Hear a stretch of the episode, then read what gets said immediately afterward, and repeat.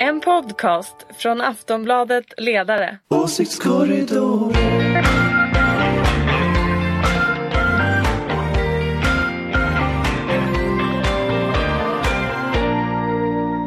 Hej och välkomna tillbaka till Åsiktskorridoren, ljuset i den politiska natten. Vi har haft ett par veckors uppehåll och det är delvis mitt fel. Eh, det har ju varit älgjakt och ska jag vara ärlig så gick det väl bättre för älgarna än det gick för mig. Men nu är det inte så lite premiärkänsla här i studion. Det är nämligen så att panelen befinner sig här tillsammans med mig. För första gången på ett och ett halvt år ska vi alltså göra en riktig åsiktskorridor live. Eh, och det känns ju helt otroligt. Här nu i verkliga livet finns Ulrika Schenström, chef för den gröna och liberala tankesmedjan Fores. Ulrika är oberoende moderat, välkommen! Tack så mycket och härligt att vara i den här nya, alltså ni, ni som lyssnar ska bara veta vad vi har suttit i för skrubb tidigare. Det här är, känns lyxigt. Ja, och dessutom på ett och ett halvt år har vi inte ens suttit, Nej, då har jag suttit i köket. suttit i varsina skrubbar. På väg till studion är också Jonna Sima, Aftonbladets oberoende socialdemokratiska ledarredaktion. Hon kommer att glida in här i våran studio.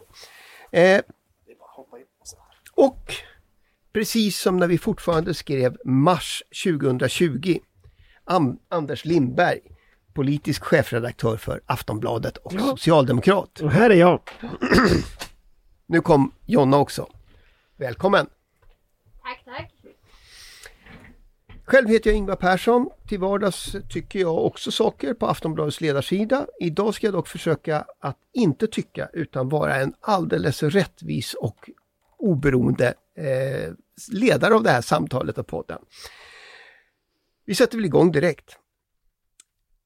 Det är nämligen så att också i politiken håller partierna på att försöka hitta tillbaka till vardagen. Just nu är det högsäsong för partikongresser och partistämmer. Miljöpartiet träffades förra helgen, Moderaterna helgen som gick på plats i Helsingborg. Eh, så det var en riktig sån stämma. Eh, Och om drygt en vecka är det dags för Socialdemokraterna eh, att ha sin kongress i Göteborg. Där blir förstås valet av Magdalena Andersson huvudnumret. Vi återkommer till det tänkte jag. Men vi börjar hos Moderaterna. Det finns mycket att säga. Men låt oss börja med att prata om planen på att erövra regeringsmakten. Om jag förstod saken rätt så går den ut på att locka manliga socialdemokratiska väljare som ogillar arbetskraftsinvandring, brott, men som gillar kärnkraft. Eh, och som dessutom inte redan har gått över till Sverigedemokraterna. Kommer det där att fungera Ulrika? Alltså jag tror ju att eh, en socialdemokrat eh, som är lagd åt eh, det hållet att man kan tänka sig Sverigedemokraterna eh, beroende på eh, brottslighet och, och arbetskraftsinvandring så hellre går till originalet Sverigedemokraterna eh, än Moderaterna. Så att eh, jag tror inte det kommer fungera men, men eh, jag kan ha helt fel. För att locka över socialdemokrater var väl eh, eran bästa gren när du Jo, höll på men med vi det här. jobbade, vi arbetade då med arbete, jobben och arbetslinjen. Och det fick ju att vi, eh, men det handlade ju också om att Göran Persson eh, den eh, första maj 2006 också sa att jobben kommer inte vara en fråga i den här valrörelsen 2006. Och att en socialdemokratisk ledare lämnar jobben därhän tror jag faktiskt gjorde också att eh, en del LO en, en, en del LO-väljare eh, var, var, var ganska förbannade om jag ska vara ärlig. Så att jag tror inte bara det var vi som lockade, utan ni tappade också tror jag, beroende på Görans uttalande där. Vad tror du Jonna? Kommer det att fungera? Alltså man var ju mer rädd eh, när det var Ulrika Schenström och eh, Nya Moderaterna-projektet. Då var man ju rädd på riktigt på att hela all, ja, kontinentalplattorna höll på att förändras totalt. Eh, nu har vi ett högerkonservativt Moderaterna eh, som jag inte tror faktiskt eh, ha, är lika skrämmande så, men samtidigt så blev jag ändå lite skakad. Eh, för jag tror också, precis som de flesta andra, att det här med brottsligheten kommer spela stor roll i valrörelsen. Och även om man då inte gillar Moderaternas eh, välfärdspolitik eh, eller politik på andra områden, eh, arbetsmarknad och så vidare, så, så finns det nog en risk för att många känner att ett nytt gäng ska få chansen, som ju var eh, Moderaternas budskap i de här annonserna i bland annat Aftonbladet. Så, eh, vad var det han skrev? Eh, ge, eh, låna ut din röst. Eh, så jag tror att det finns ändå någon, ett orosmoment där, att folk eh, vill testa något nytt i nästa valrörelse. Men det är väl inte så nytt? Alltså alla de där åsikterna har väl funnits Nej men nytt, alltså i en ny regering, alltså efter åtta år, eh, det är väldigt svårt för vilken regering som helst att bli omvald en tredje gång. Och att det finns ju alltid ett, en sån faktor i en, ja, ett tredje val. Anders, skulle du ha gjort den här kalkylen om du hade skött Moderaternas kampanj? Kanske. Det, jag, jag tänker att det är den kalkyl de kan göra. Alltså därför att de, de, de behöver spela 1-1 med Socialdemokraterna när det gäller välfärdspolitiken. De måste spela 1-1 i alla fall minst med Socialdemokraterna när det gäller ekonomin. De måste spela de måste vinna jobben, skulle jag säga, och de måste vinna de här kulturkrigsfrågorna. Och då kan de ta hem valet. Så tror jag kalkylen ser ut. Jag har svårt att se en annan kalkyl, för de har målat in sig i hörnet tillsammans med SD. Och jag menar igår så, eller vad det var, förrgår, så gick Israels ambassadör ut och sa att de inte var intresserade av kontakt med SD därför att eh, liksom, de, de var ett högerextremt parti med sina rötter i nazismen. Och det är liksom Israel. Du kan inte säga att Israel brunmålar ett, ett gammalt före detta nazistparti. Liksom det, det, funkar inte. Den retoriken kan de packa ihop. Så jag skulle nog ha rätt mycket panik om jag var moderat eh, eh spindoktor just nu. Därför att nu börjar liksom eh, på något sätt kycklingarna komma hem för att, att stekas. Det är liksom punkt efter punkt så är det de här gamla synderna som kommer tillbaks. Så att jag skulle nog satsat allting på typ brottsligheten om jag var moderat. Eh, därför att där har de ett stort förtroende eh, och Socialdemokraterna har ju inte lyckats heller få ner brotten. Det var i våras så sa ju Mikael Damberg att nu vänder det. Och, och, snart blir det som det här skämtet med liksom Allan Larsson som en gång i tiden såg ljuset i tunneln en gång i månaden liksom. Eh, men det finns liksom inte så mycket ljus i tunneln så att nej, jag tror att jag hade gjort ungefär som de gör. Däremot jag är inte säker på att det funkar. Nej, men uh, Ulrika, det, du, du nämnde ju liksom originalet. Alltså det, du tänker jag tänker på, inte för mig originalet, Nej. men för den typen av väljare så ja. är ju det originalet. Ja.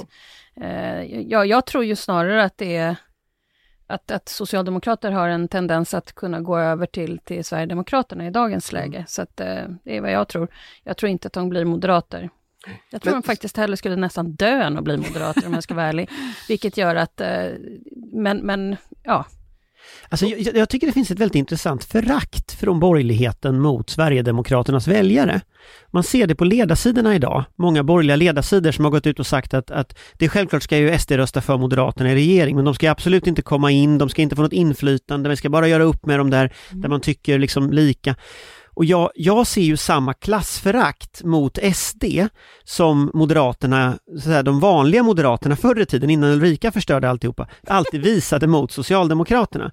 Och Moderaterna hamnade i en situation då när de skulle ta av sig så att säga pärlhalsbanden och, och allt vad det var, för att bli av med bilden av att man var överklasspartiet. Va? Mm. Men det överklasspartiet och deras liksom stödtrupper i medierna eh, föraktar ju Sverigedemokraterna därför att det också är mycket arbetarklass. Och den där föraktet tror jag väldigt många SD-väljare känner. Eh, och det blir också, väldigt tydligt liksom den, den Men jag tror också att det handlar om att det gick så väldigt fort de där åtta åren och eh, väldigt många tror jag att, jag menar ni satt 65 och 74 år Ibland kom det små glimtar av någon slags borgerlighet och sen så var ordningen återställd när ni kom tillbaka. Och så var det ju, men under de där åtta åren så skapades det någonting som var så där så att det blev makt, makt på något sätt som var fokuset. Därför att man, de, de generationer som, som Eh, är med i partiet eller liksom engagerade i partiet, de har, de har ju liksom, de kanske engagerade sig när Fredrik Reinfeldt blev statsminister. Och då ska man komma ihåg, då blir det ju samma sån här eh, maktinriktning som, som, som sker. Och då kanske man får den där eh, pompösa inställningen till att ja men det är vi som leder landet och alla andra går, hänger bara på för att då får de vara med och leka. Lite den finns ju i kombination med det du säger, om jag ska vara riktigt ärlig, att det liksom är inte heller riktigt som det var för 15-20 år sedan, att det var någonting annat som vi försökte liksom på något sätt förändra.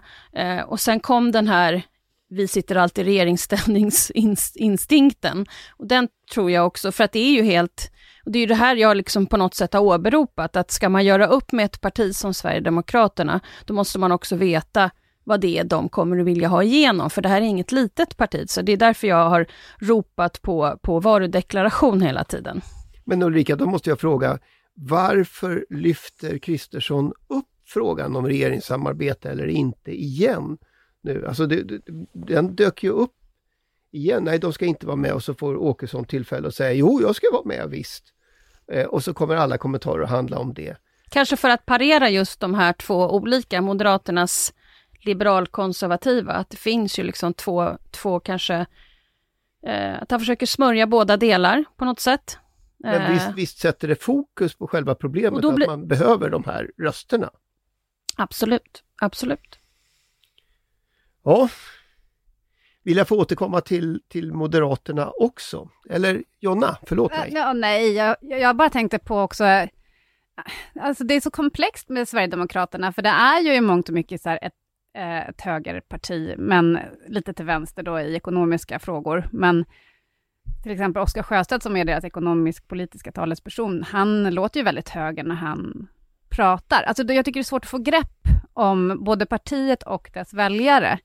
Som Anders pratade om, det här med klassraktet från från moderater mot sverigedemokrater. Och samtidigt så har ju Sverigedemokraternas väljare också rört sig högerut. Alltså, jag läste i tidningen Arbetet idag liksom om det minskande stödet för Socialdemokraterna um, och att det finns en liksom, groende frustration att ombuden som företräder eh, medlemmarna, att eh, de är mer vänster än vad medlemmarna är.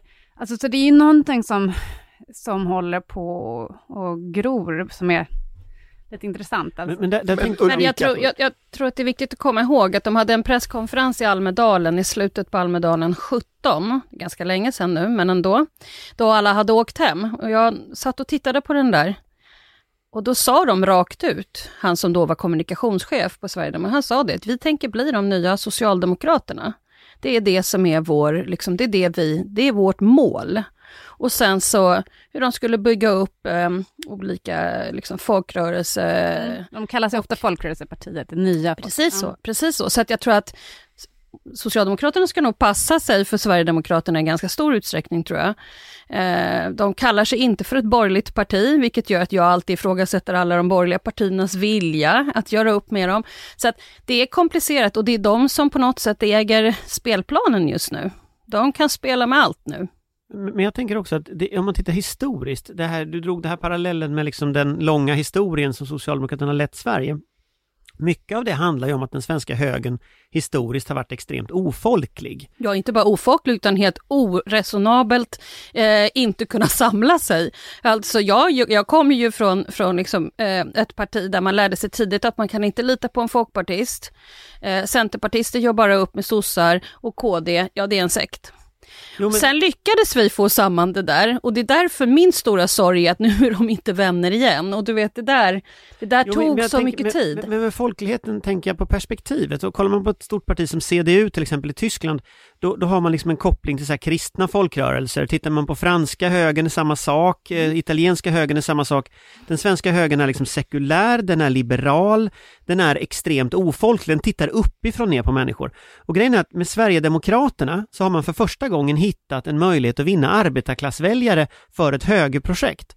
Men vad jag, tänker, vad jag menar med klassfraktet, det är att även om de här människorna går åt höger, även om de röstar åt höger, så kommer de aldrig att vara accepterade. Det, kommer, det här klassföraktet kommer finnas kvar. Och tittar vi på Tories till exempel, Thatcher vann ju en ganska stor grupp arbetarklassväljare för Thatcher. Men. Tories tittar lika fullt ner på dem. Och jag tror, när, vi ser regeringsfrågan nu eh, i relation till borgerliga opinionsbildare och så, som pratar just om SD, då tror jag att man vill ha SDs röster, man vill ha SDs stöd, men man vill inte ha SD.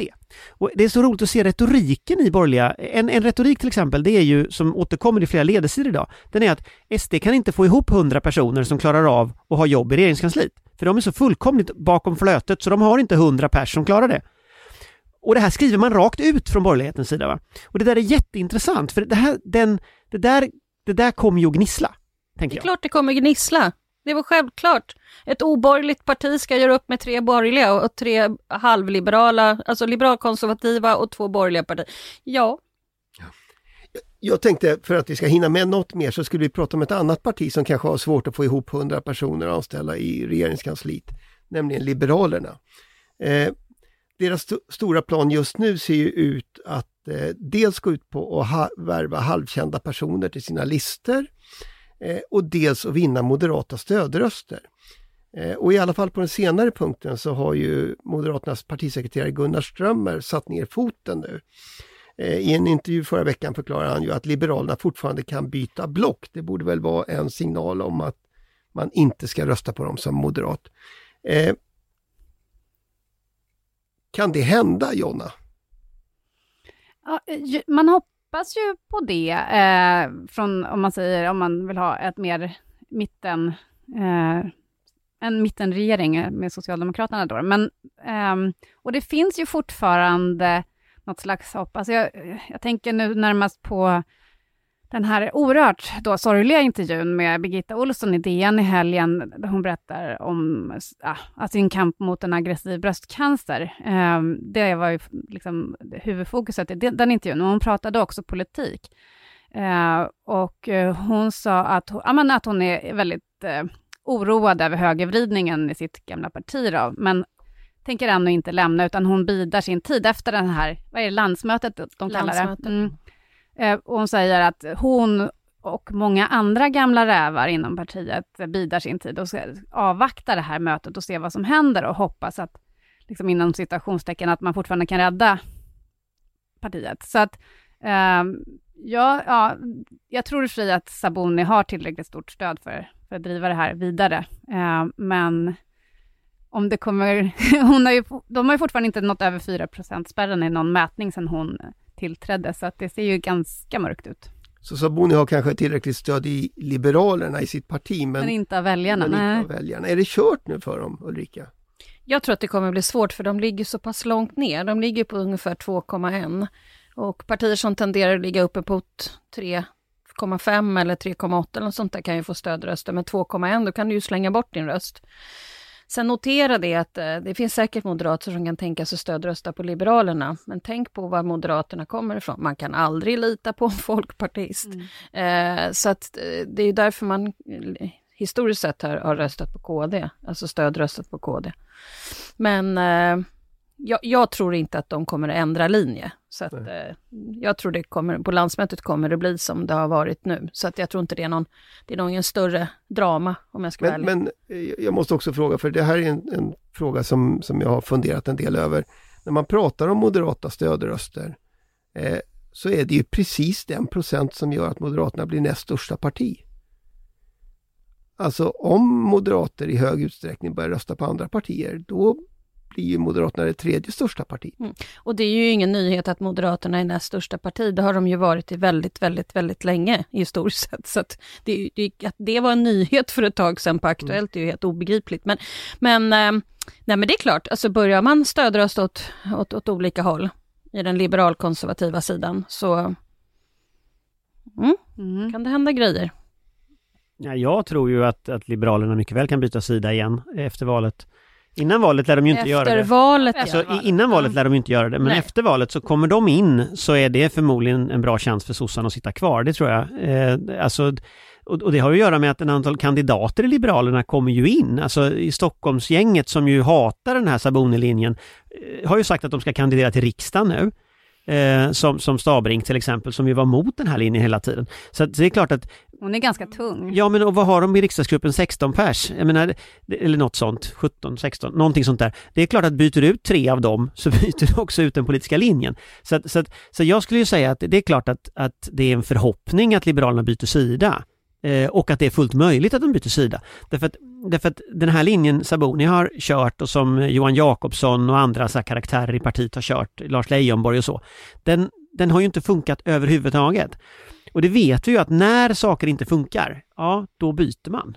Det, det är inte konstigare än så. så att, jag menar, Nej. och det partiet har ju så många falanger så att jag, man kan inte räkna dem. Ja, alltså i veckan Det är varje deras... person. Okej, ja, men det, då kan man räkna dem.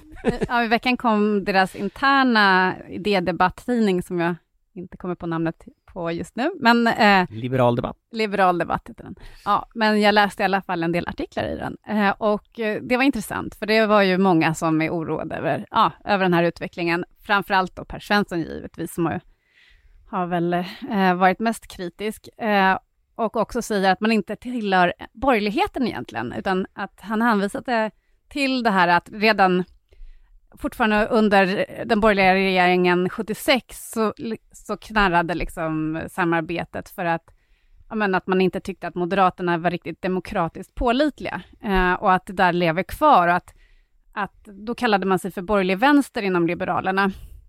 Och det är egentligen eh, det man är, man tillhör inte det här, ja, den borgerliga högern i Sverige. Jag tyckte det var väldigt intressant att eh, eh ja, men, synen på, på det borgerliga projektet, att egentligen tillhör man inte det eh, historiskt sett. Och så Sam, ja. Samma historia som Ulrika berättar, fast från andra hållet. Exakt.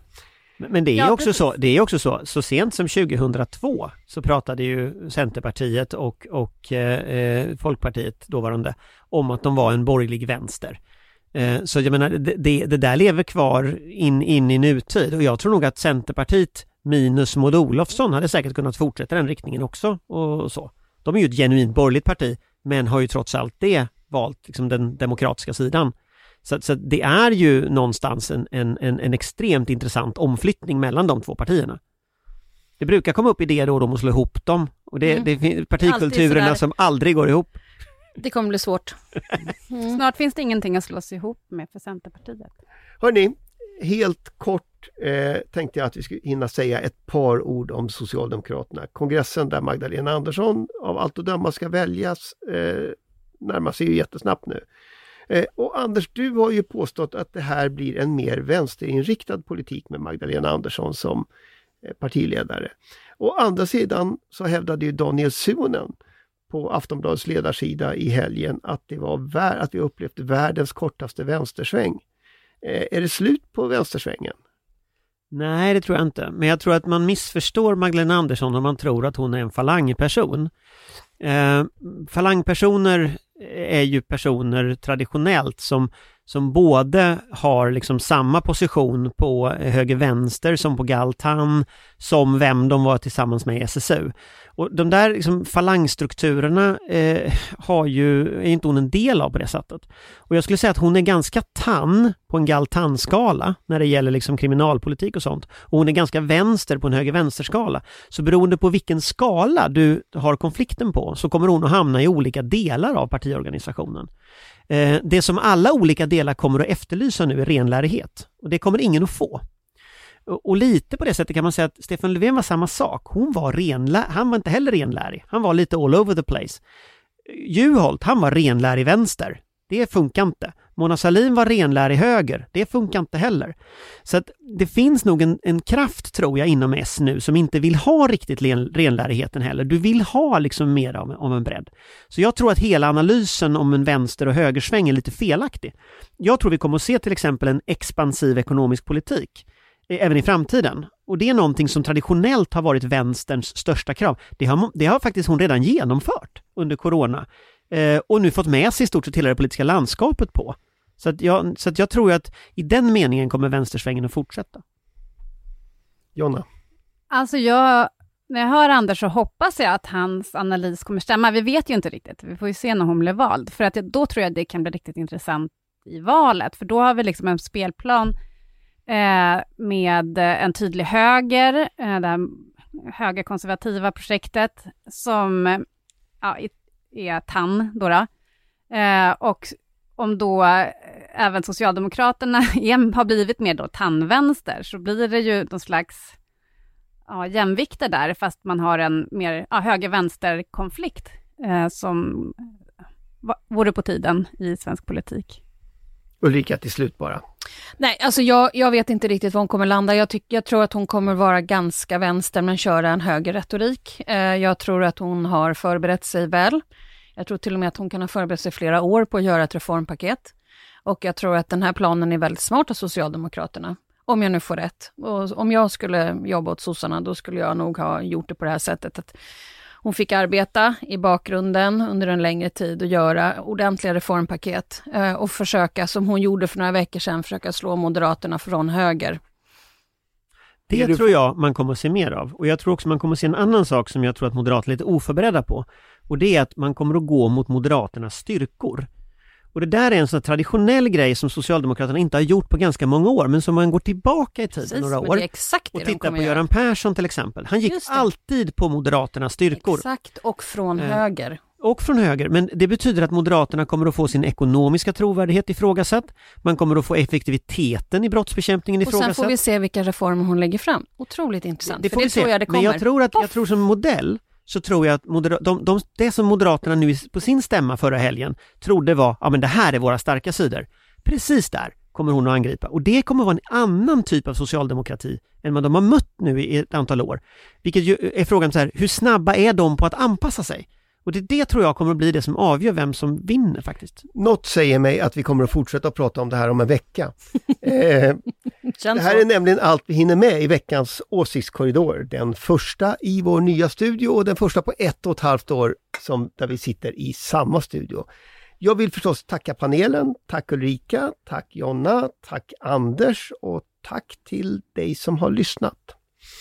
Om en vecka är vi tillbaka.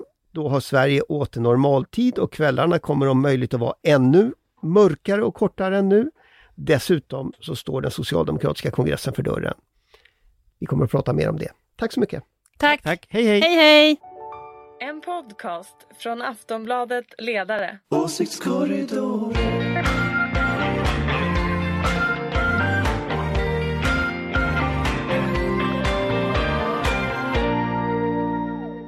Du har lyssnat på en podcast från Aftonbladet. Ansvarig utgivare är Lena K Samuelsson.